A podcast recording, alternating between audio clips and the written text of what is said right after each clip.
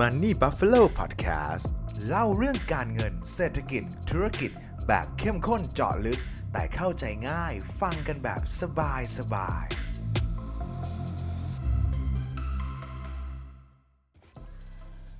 เกิดอะไรขึ้นครับ เมื่อตลาดแรงงานไทย ว่างงานสูงสุดในรอบ 13 ปี มีอะไรที่เป็นความเสี่ยง มีอะไรที่เราต้องระวัง เรามาพูดคุยกันนะครับ ยินดีต้อนรับทุกท่านนะครับ กลับเข้าสู่รายการ Money Buffalo Podcast นะครับ ก็ในช่วงหนึ่งอาทิตย์ที่ผ่านมาในช่วงต้นอาทิตย์นี่เองครับไม่นานมาก ก็มีตัวเลขตัวเลขหนึ่งนะครับ ที่เป็นตัวเลขทางเศรษฐกิจแล้วถูกประกาศออกมา แล้วผมคิดว่ามันมีสิ่งที่น่าเป็นห่วง สิ่งที่ต้องน่าติดตาม แล้วก็ในอนาคตเนี่ยมันน่าจะมีอะไรที่มันเปลี่ยนแปลงไปค่อนข้าง แน่นอนนะครับแล้วมันจะไม่กลับมาเหมือนเดิมครับนั่นก็คือตัวเลขอัตราการว่างงานนั่นเองนะครับคือถ้าเกิดใครได้ติดตามตัวเลขนี้มาโดยตลอดเนี่ยในปีที่แล้วนะครับปี 2563เนี่ยมีตัวเลขการว่างงานเนี่ยอยู่ที่ประมาณ 5 0 0 0 0 0ตำแหน่งนะครับปัจจุบันล่าสุดไตรมาส 3 ปีนี้นะครับปี 2564เนี่ยมีอัตราการว่างงานอยู่ที่ 870,000 ตำแหน่งนะครับ ซึ่งตัวเลขนี้เนี่ยเป็นเป็นตัวเลขว่างงานนะครับที่สูงที่สุดในรอบ 13 ปีตั้งแต่วิกฤตแฮมเบอร์เกอร์เลยนะครับ แต่ว่ายังไม่ถึงกับขั้นตอนช่วงต้มยำกุ้งที่ประเทศไทยเราเป็นตัวจุดชนวนนะฮะ อันนี้ยังไม่ถึงขนาดนั้น แต่ว่าก็ต้องยอมรับว่าหนักมากจริงๆครับ ซึ่งถ้าเกิดถ้าเราเจาะลึกลงไปที่ตัวเลขของทางสภาพัฒน์ประกาศออกมานะครับ เราก็จะเห็นว่ากลุ่มคนที่ว่างงานตอนนี้เนี่ยก็จะเป็นกลุ่มเด็กจบใหม่ กลุ่ม ปวช ปวสหนึ่งอันดับหนึ่งกับอันดับสองเลยนะครับคณะที่ว่างงานเยอะที่สุดเนี่ยก็จะเป็นคณะบริหาร หรือว่าคณะที่เกี่ยวกับด้านธุรกิจ ซึ่งถ้าเกิดเราลองไปดูแบบปัจจัยจริง ๆ ที่มันเกิดขึ้นเนี่ยผมว่าปัจจัยเราเดาไม่ยากนะครับว่าเกิดจากอะไรก็เกิดจากการล็อกดาวน์เกิดจากการประกาศเคอร์ฟิวนะครับพอมันเกิดล็อกดาวน์เกิดประกาศเคอร์ฟิวเนี่ยมันทำให้ภาคธุรกิจเองอะครับก็ไม่ได้อยากจะขยายงานมาก ไม่อยากขยายไม่อยากจะลงทุน ไม่อยากจะขยายงาน มันก็จะไม่เกิดการจ้างงานนะครับ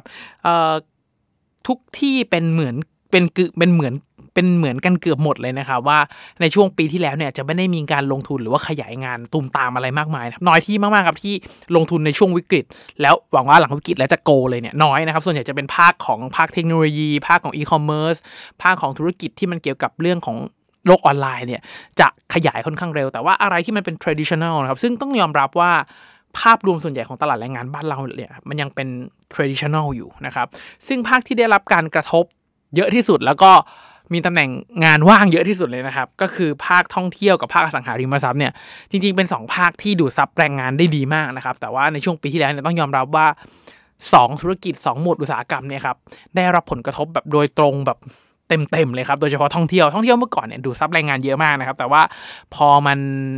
ล็อกเมืองเปียมันแบบมันล็อกดาวน์ครับนักท่องเที่ยวไม่มาอะไรไม่มา มันก็ท่องเที่ยวไม่ได้ เขาก็ไม่รู้จะจ้างคนมาทำไมถูกไหมครับอสังหาริมทรัพย์ก็เช่นเดียวกันนะครับเอ่อยิ่งเป็นอสังหาริมทรัพย์ในในเมืองท่องเที่ยวเนี่ยยิ่งหนักเลยฮะหรือว่าจะเป็นอสังหาริมทรัพย์ในเมืองที่รองรับนักท่องเที่ยวผู้ที่อยู่อาศัย ปล่อยเช่าให้ชกคนต่างชาติเนี่ยก็ได้รับผลกระทบกันไปแบบเต็มๆเลยนะครับ ดังนั้นเนี่ยปัญหามันอยู่ตรงนี้เลยครับ คือ ลองลองลองคิดภาพตามผมนิดนึงแล้วกันนะครับ คือในช่วงปีที่แล้วเนี่ยครับ ตอนช่วงที่เด็กนักศึกษาเรียนจบนะครับ มันก็ปีที่แล้วนี่ว่างงาน 5 0 0 0 0 0ตำแหน่งเนาะที่เป็นเด็กจบใหม่นะครับ ปีนี้เนี่ยก็มีอีกกลุ่มหนึ่งที่เป็นเด็กจบใหม่แล้วจบออกมาเหมือนกัน พอจบออกมาปุ๊บเนี่ยกลุ่มกลุ่มกลุ่มปีนี้ที่ว่างงานเนี่ยเขาว่างงานประมาณ 3-6 เดือนก็เริ่มเปิดเมืองก็เริ่มกลับมาจ้างงาน เริ่มเปิดตำแหน่งที่รับเด็กจบใหม่มากขึ้นนะครับ แต่ว่าลองคิดกลับกันดูสิครับ กลุ่มคนที่ว่างงานปีที่แล้ว เขาถูกเรียกว่าว่างงานแบบถาวรเลยนะครับเหตุผลก็เพราะว่าแรงงานณปีนี้เนี่ยที่จบใหม่ออกมายังดูดซับไม่หมดเลย แต่แรงงานปีที่แล้ว จบมาตั้งแต่ปีที่แล้ว แล้วถ้าเกิดแรงงานกลุ่มคนนั้นนะครับ ระหว่างทางหนึ่งปีเนี่ยไม่ได้มีการเก็บเกี่ยวประสบการณ์ ไม่ได้มีไปการไม่ได้มีหาทำอะไรเพิ่มเติมเพื่อพัฒนาความรู้พัฒนาทักษะเลยเนี่ย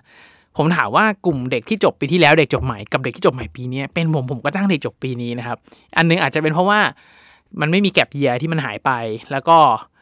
ความรู้ทักษะความสามารถเนี่ยผมว่าความรู้ของเด็กที่เพิ่งจบมาใหม่เนี่ยมันเฟรชมากกว่าด้วยนะครับนั้นไอ้กลุ่มคนที่จบปีที่แล้ว แล้วว่างงานยาวๆในกลุ่มเนี้ครับน่าเป็นห่วงมากนะครับ แล้วผมเชื่อว่าอัตราการว่างงานเนี่ยน่าจะยังสูงอยู่ในระดับนี้ไปอีกสักระยะหนึ่งนะครับ ถึงแม้ว่าทางสภาบอกว่า Q4 น่าจะดีขึ้นซึ่งผมเห็นด้วยว่าดีขึ้นแต่มันยังไม่ดีแน่นอนฮะมันดีขึ้นเล็กน้อย เราลองไปดูโมเดลอย่างที่อเมริกาก็ได้ครับ ที่อเมริกาเนี่ยตอนเนี้ยปัญหาการว่างงานสูงมากนะครับ แต่ไอการว่างงานสูงเนี่ยไม่ได้สูงเพราะว่าไม่ได้เปิดรับตำแหน่งงานใหม่นะครับ แต่ปัญหาที่เกิดขึ้นก็คือ แรงงานที่ว่างงานกับตำแหน่งงานที่เปิดรับงานนะครับ มันไม่เหมือนกัน ในช่วงที่เกิดวิกฤตโควิด -19 และระบาดเนี่ยครับสิ่งหนึ่งที่มันหมุนเร็วมากๆ และไปเร็วแบบที่ทุกคนรู้สึกได้เลยครับ นั่นก็คือเรื่องของเทคโนโลยี ตลาดอีคอมเมิร์ซตลาดออนไลน์ทุกอย่างอยู่บนโลกออนไลน์อะไรที่มันไร้สายอะไรที่มันอยู่บนโลกอยู่ในคอมอยู่ในอินเทอร์เน็ตเนี่ยเติบโตเร็วมากนะครับดังนั้น อะไรที่เติบโตเร็วนะครับเขาก็ต้องการแรงงานเข้าไปอยู่ในอุตสาหกรรมกันนะผมเรียกอุตสาหกรรมรวมๆนี้ว่าออนไลน์แล้วกันนะครับในโลกออนไลน์เนี่ยมันเติบโตเร็วมากนะครับดังนั้นมันก็เลยต้องการแรงงานที่มีความรู้มีทักษะอยู่บนโลกออนไลน์เป็นนะครับ อย่างง่าย ๆเลยครับ ใครที่เป็นนักเขียน ถ้าเกิดเคยเขียนข่าวในหนังสือพิมพ์นะครับ กลับมาเขียนข่าวบน Facebook เนี่ย คนละ skill นะครับวิธีการพาดหัวเอ่ยวิธีการเล่าเรื่องวิธีการทำ character วิธีการทำคอนเทนต์วิธีการเจาะลึกเนี่ยมันคนละแบบมันคนละสื่อกลุ่มผู้อ่านคนละกลุ่มนะครับถามว่ากลุ่มคนที่เขียนอยู่บนหนังสือพิมพ์สามารถมาอยู่บนโลกออนไลน์ได้ไหมคำตอบคือได้ครับ แต่ต้องใช้เวลาพัฒนา หรือว่าต้อง reskill เล็กน้อย เพื่อให้เข้าใจกลุ่มคนอ่านมากขึ้นเข้าใจพฤติกรรมของผู้บริโภคที่เขาไม่ได้เปิดอ่านหนังสือพิมพ์เป็นหน้าๆแล้วอยู่กับมันครึ่งเช้านั่งจิบกาแฟ แต่ว่าเขามีเวลาอยู่บนหน้าจอแล้ว scroll นิ้วผ่านอ่านไม่เกิน 7 บรรทัดอะไรอย่างเงี้ยครับมันก็จะต้องมีการ reskill ที่มากขึ้นนะครับ แต่ปัญหาก็คือในระบบการศึกษาของเราครับ ถ้าเกิดตอนนี้ใครเรียนอยู่ ผมว่าอายุปีหนึ่งก็ได้ครับ ผมเชื่อว่าระบบการศึกษาตอนนี้ยังไม่ได้มี case study หรือว่ามีการศึกษาบนโลกออนไลน์เนี่ยอย่างเยอะหรือว่าอย่างอย่างมากมายอะไรขนาดนั้น ส่วนใหญ่แล้วคนที่มี skill อยู่โลกออนไลน์ก็คือมาลองผิดลองถูกอยู่บนโลกออนไลน์เอง หรือว่าเป็นความสนใจส่วนตัวแล้วก็ออกมาศึกษาเองเพิ่มเติมนอกจากนอกห้องเรียนนะครับ ดังนั้นถ้าเกิดใครก็ตามนะครับที่อยู่ในระบบการศึกษา แล้วระหว่างทางเนี่ยไม่ได้มีการแต่งเติมเสริมความรู้ระหว่างทางเลยนะครับ แต่ว่าเดี๋ยวนี้จากที่ผมเจอเด็กหลายๆคนน้องๆหลายๆคนที่แบบเรียนอยู่เนี่ยครับเอาตรงคือเก่งกว่าผมตอนเรียนมากเลยนะครับจนผมตกใจเลยเดี๋ยวนี้บางคนเทรดคริปโตบางคนลงทุนคริปโตกำไร 20 เด้ง 30 เด้งนะฮะถึงเงินต้นมันจะไม่ได้เยอะนะครับลงหลักหมื่น แต่พอมัน 20 เด้ง 30 เด้งเนี่ยมันก็แบบแตะล้านตั้งแต่เรียนอยู่เลยก็หลายคนนะครับ ซึ่งผมว่ามันสุดยอดมากๆ หรือบางคนขายของออนไลน์และบางคนอายุ 19 20 แตะเงิน 2 ล้าน 3 ล้านกันเป็นว่าเล่นนะครับ ผมก็เจอเยอะมากนะครับ เราจะเห็นได้ว่ากลุ่มแรงงานกลุ่มนี้นะครับ จะต้องมีการปรับตัวอย่างรุนแรงเลยครับ การเทรนที่มันเปลี่ยนไปนะครับมันมามันมา มันมาสองอย่างมันมาพร้อมกันนะครับ ทั้งเรื่องของโอกาส แล้วก็เรื่องของความเสี่ยงนะครับ ใครที่จับเทรนเกาะเมกะเทรนนี้ได้นะครับ มันก็จะไปได้ไกล ไปได้เร็ว ไปได้แรง นะครับ แต่ถ้าใครตกเทรนนี้แล้วเกาะไม่เป็นนะครับ ปัญหาที่มันตามมาเลยก็คือจะถูกทิ้งไว้ข้างหลัง จะเป็นแรงงานที่ว่างงานอย่างถาวรนนะครับ คือช่วงเวลาตอนนี้เนี่ยต้องยอมรับว่ามันเป็นช่วงที่ตลาดแรงงานก็ดีหรือว่าเศรษฐกิจทั่วโลกก็ตามนะครับ เป็นช่วงที่มีการเปลี่ยนแปลง ผมว่าในรอบหลายสิบปีเผลอ ถ้าถ้าดูข้อมูลจริงผมว่าอาจจะเนี่ยหลัก 100 ปีร้อยกว่าปีเลยก็ได้นะครับ เพราะว่าช่วงเนี้ยมันถูกเรียกว่าอุตสาหกรรม 4.0 นะครับ อุตสาหกรรมที่เทคโนโลยีเป็นหลักทุกอย่างออนไลน์ทุกอย่างอยู่บนแอปพลิเคชัน ทุกอย่างอยู่ในแพลตฟอร์ม เดี๋ยวก็มี 5.0 เป็นเมตาเวิร์สมาถึงแม้ที่ที่เฟซบุ๊กเพิ่งประกาศไปเนี่ย แต่ว่าเมื่อก่อนระบบการศึกษาหรือทั้งหมดที่เราพยายามทำเนี่ยระบบการศึกษาทั่วโลกเลยครับพยายามสร้างแรงงานขึ้นมา เพื่อรองรับอุตสาหกรรม 3.0 ซึ่งเป็นแบบการผลิตเป็นหลัก นะครับ จะเน้นแบบเป็นบล็อกบล็อกไม่ต้องคิดนอกกรอบมากทำตามระบบทำให้ให้ฟันเฟืองมันหมุนได้นะครับ แต่พออะไรที่มันเป็นเทคโนโลยีมากๆอะครับ มันต้องใช้กรอบความคิดอีกรูปแบบหนึ่งใช้ความเข้าใจอีกรูปแบบหนึ่งดังนั้นเนี่ยในช่วงการเปลี่ยนผ่าน 3.0 เป็น 4.0 นะครับ คนที่อยู่ในช่วงเปลี่ยนผ่านตรงนี้เนี่ย อย่างที่ผมบอกเลยครับ มันมา 2 ด้านพร้อมกันก็คือโอกาสกับความเสี่ยง จับได้คือไปไกล แต่ความเสี่ยงก็คือผมว่าไอ้เรื่องนี้เนี่ย มันเป็นเรื่องที่จะบอกว่า เอ้ยให้เด็กออกมาพัฒนาตัวเองอย่างรุนแรงน้องๆ จะต้องสู้ชีวิต หรือว่าใครที่อยู่ในช่วงเปลี่ยนผ่านเนี่ยต้องศึกษาทุกอย่างเพิ่มเติมนะครับ ผมว่าเรื่องนี้เนี่ยเราพยายามส่วนหนึ่งก็ดีครับ แต่ว่าอีกเรื่องหนึ่งที่ผมว่าน่าพูดคุยกันก็คือ อยากจะให้ฝั่งนายจ้างเอง หรือว่าฝั่งผู้ที่คุมนโยบายเราก็ตามนะครับ มองเห็นเรื่องนี้แล้วทำให้มันอย่างจริงจังมากขึ้นนะครับ เพราะว่าเรื่องของการ reskill รีทักษะเนี่ยมันไม่ได้สามารถดีดนิ้ว แล้วก็พรุ่งนี้เป็นพรุ่งนี้ได้เลยคำว่าทักษะเนี่ยมันต้องมีความรู้ แล้วเอาความรู้นั้นครับไปลงมือทำจนเกิดความชำนาญเกิดประสบการณ์ ถึงจะเป็นทักษะ ดังนั้นจะบอกว่า reskill reskill reskill เนี่ยมันไม่สามารถทำเสร็จได้ในหนึ่งอาทิตย์นะครับ มันต้องใช้เวลา 3 เดือนใช้ 6 เดือนอาจจะหลักปี แล้วพอเรา reskill เสร็จ 1 ปีเนี่ยเราก็ไม่รู้ด้วยนะครับว่า skill ที่เราอยู่กับมันเนี่ยใน 1 ปีนะครับมันจะเป็นอย่างไรบ้างในอีกปี 2 ปีหรือ 3 ปีข้างหน้า ถ้าเกิดทุกคนลองลอง search Google ก็ได้ครับ ผมเคยนั่งทำอยู่ว่า อาชีพที่เป็นที่ต้องการในปี 2561 อาชีพที่เป็นที่ต้องการในปี 2562 63 64 65 ลองไล่ดูนะครับ ตอน 61 62เนี่ยอาชีพหน้าตาใกล้ๆกัน แต่พอ 63 64 แล้วอนาคต 66 67เนี่ยครับค่อนข้างเหมือนกับเป็นคนละโลกเหมือนเราไม่ได้อยู่ในเรื่องเดียวกันเลยครับ เพราะว่าโลกออนไลน์มันเติบโตไงครับ ดังนั้น skill เรื่องของ Data เอ่อ Data Analytics เรื่องของการทำอยู่บนโลกออนไลน์แคปชั่นอยู่บนโลกออนไลน์ทุกอย่างที่มันอยู่เป็นโลกออนไลน์ครับพอเป็นแบบนี้เนี่ย อืมมันก็เลยค่อนข้างยากลำบากนะครับ ถ้าเกิดถามผมเนี่ยลองข้อมูลจาก JobDB ก็ค่อนข้างชัดครับพอดีผมพี่บริษัทผมใช้บริการ JobDB อยู่ด้วยเนี่ยเขาก็จะมีรายงานให้เราเข้าไปอ่านได้ครับ ก็ค่อนข้างชัดนะครับว่ากลุ่มธุรกิจแบบเก่าที่ไม่ใช่ออนไลน์เนี่ยการจ้างงานน้อยลง การโพสหางานน้อยลง แต่กลุ่มที่เป็นเกี่ยวกับออนไลน์ตำแหน่งงานเกี่ยวกับเรื่องของออนไลน์ต่างๆเนี่ยครับได้รับความนิยมมากขึ้นนะครับ ดังนั้นเนี่ยอยากจะบอกกับทุกคนเลยครับว่า เเรื่องของการเรียนรู้เรื่องของการอัปเดตทักษะในช่วงเวลานี้นะครับ ผมว่าถ้าพูดกันแบบตรงๆ ขวานผ่าซากเลยครับ ก็คือเราอาจจะต้องขวนขวายเยอะหน่อย พยายามหลุดจากกรอบเดิมๆ ที่เราเคยรู้เคยเรียนแล้วมันเคยทำได้ เมื่อก่อนการเรียนจบปริญญาตรีจบปริญญาโทออกมาแทบจะการันตีนะครับว่าเรามีงานทำแต่ผมว่าจบปตีตอนนี้ จบปโทตอนนี้ถ้าเราไม่ได้มีของนะครับ เราก็อาจจะหางานทำไม่ได้ด้วยซ้ำหรือว่าถ้าเกิดทำหางานทำได้เนี่ย แล้วมันเป็นทักษะสกิลหรือความสามารถที่มันไม่แบบเฉพาะเจาะจงมากนะครับ ที่แบบใครๆก็มีทักษะที่ใครๆก็ทำได้สอนงานนิดหน่อยก็ทำเป็นเนี่ย ผมว่าค่าตัวเราอาจจะเรียกได้ไม่แพงมากนัก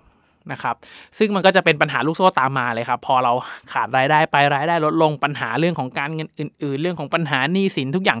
ร้อยแปดจะตามมาแบบ หยุดไม่อยู่เลยครับ ดังนั้นเนี่ยการรีสกิลการพยายามพัฒนาทักษะของตัวเองณเวลานี้เนี่ยผมว่าเอาจริงผมว่าสำคัญมากนะครับ อย่างตัวผมเองเนี่ยก็เป็นนักเทรด เป็นนักลงทุนอยู่ทุก ๆ วันนะครับที่ดูตลาดอยู่ทุกวันเลยเนี่ยก็ต้องปรับตัวเหมือนกันนะครับ อย่างเอาเอาแค่ ผมว่าปีที่แล้วก็ได้ครับ ยังอย่าไม่ต้องข้ามปีมาปี 64 นะครับเอาจริงตอนปี 63 เนี่ยผมดูเรื่องคริปโตน้อยมากนะครับ แล้วก็แทบจะไม่ได้เทรดมันเลย ก็จับตาดูอย่างห่างๆซื้อไว้ติดปลายนวมนะครับ เมื่อเปรียบเทียบกับ 1 ปีผ่านไปเนี่ยพอร์ตคริปโตผมโตเยอะมากนะครับเมื่อเปรียบเทียบกับพอร์ตหุ้นผมพอร์ตหุ้นผมโตนิดหน่อยครับหลักแบบ2 digit นี่แหละครับแต่ว่ามันไม่เหมือนคริปโตที่มันแบบ3 digit นะครับมันค่อนข้างแตกต่างกัน แล้วโอกาสในโลกคริปโตค่อนข้างเปิดกว้างมาก ค่อนข้างตามกระแสเร็วมาก แล้วโลกคริปโตมันมันไวมากครับส่วนตัวผมเองยอมรับเลยว่าปัจจุบันตอนนี้เนี่ยก็ตามข่าวบนโลกคริปโต ไม่ทันนะครับ มันมีเหรียญออกมาใหม่ ทุกเหรียญมีเหรียญที่ go to the moon เด้ง 2 เด้ง 3 เด้ง 10 เด้งร้อยเด้งเนี่ยบ่อยมากนะครับ แล้วทุกครั้งที่มันเด้งเนี่ยมันก็จะมีข่าวมาให้เราอ่าน แต่ผมต้องยอมรับว่าเวลามันเด้งไปแล้วเนี่ยเราจะไปเข้าบางทีมันก็ไม่ทันถูกไหมครับ ดังนั้นเนี่ยการปรับตัวของนักลงทุนแบบผมเองเนี่ยผมก็ต้องปรับตัวเหมือนกัน เพราะว่าถ้าเกิดผมแค่ลองจินตนาการว่า เฮ้ย ถ้าปีนี้เรายังอยู่ในหุ้นอย่างเดียวเนี่ย ผลตอบแทนมันคง คาดเออหรือว่าเสียหายไปเยอะแล้วกันนะครับ แล้วการออกมาศึกษาบนโลกคริปโตบนโลกบล็อกเชนต่างๆเนี่ยในอนาคตมันอาจจะเอาไปอัดแอปใช้กับธุรกิจที่เราทำอยู่ได้นะครับ ซึ่งเอาจริงๆผมก็ไม่ไม่ไม่รู้แล้วก็ไม่ทราบแน่ชัด แล้วผมเชื่อไม่มีใครรู้หรอกครับว่า ปีหน้าอะไรจะมาปีอะไรจะตามมานะครับเราจะต้องจับเทรนด์จับเมกะเทรนด์ให้เจอ แล้วก็ดูว่าทักษะ skill อะไรที่กำลังเป็นที่ต้องการนะครับอย่างตอนนี้เนี่ยใครเขียนโค้ดเกี่ยวกับเอ่อ ทำ chain Ethereum ผมผมจำชื่อโปรแกรม Solidity มั้งฮะ ถ้าใครเขียนโปรแกรมนี้เป็นตอนนี้ค่าตัวแพงมากนะครับ ใครเป็นโปรแกรมเมอร์ตอนนี้หาตัวกันให้ควั่กนะครับ จะเห็นได้ว่าทักษะและ skill ตอนนี้เนี่ยมันค่อนข้างเฉพาะเจาะจงไปทางโลกออนไลน์เรื่องของ programming เลยนะครับ แต่ผมเชื่อว่าพอทุกอย่าง programming ทุกอย่างมันเข้าตุเข้าที่พื้นฐานแพลตฟอร์มดีปุ๊บเนี่ย เดี๋ยว skill เรื่องของ Data Analytics เรื่องของ skill โลกออนไลน์อื่นๆ มันจะตามมาเป็นขบวนนะครับ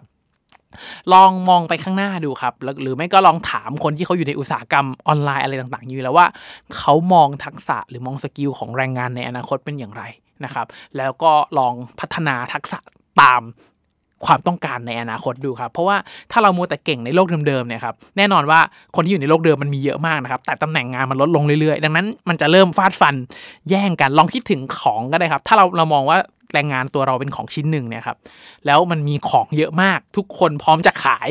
แต่คนซื้อน้อยครับ คนซื้อเขาก็จะมีอำนาจต่อรองมากกว่า ดังนั้น ราคาจะถูกกดค่าจ้างเราถูกกดแน่นอนนะครับ แต่ในทางกับการถ้าเราก้าวไปอยู่โลกใหม่ได้ก่อน เราสามารถไปมีทักษะมีสกิลที่เป็นที่ต้องการของตลาดจำนวนมากได้ แต่ว่ายังไม่มีใครมาเป็นคู่แข่งเราเยอะมากนักครับ เราก็สามารถเรียกค่าตัวได้อะไรต่างๆ มันก็จะดูดีมากขึ้นนะครับ ไม่รู้ว่าทุกท่านเห็นด้วยหรือไม่เห็นด้วยอย่างไรนะครับ จริงๆ คอมเมนต์มาพูดคุยกันได้นะครับ แต่ส่วนตัวผมว่าถ้าเรามี skill ในการมองอนาคตที่ดีพัฒนาทักษะที่มันเหมาะสมกับโลกอนาคตมากขึ้นนะครับ ผมเชื่อว่าโอกาสก็จะเป็นของคนคนนั้นนั่นเองนะครับ สุดท้ายนะครับ ถ้าใครมองว่าพอดแคสต์นี่เป็นประโยชน์นะครับอยากจะรบกวนทุกท่านจริงๆครับ ให้กดไลค์กดแชร์กด subscribe นะครับในทุกๆช่องทางที่ทุกท่านรับฟังนะครับเพื่อเป็นกำลังใจให้กับตัวผม เป็นกำลังใจให้กับทีมงาน Money Buffalo นะครับเพื่อตั้งใจผลิตชิ้นงานดีๆต่อไปนั่นเองนะครับยังไงก็ให้ทุกท่านโชคดีกับการลงทุนนะครับ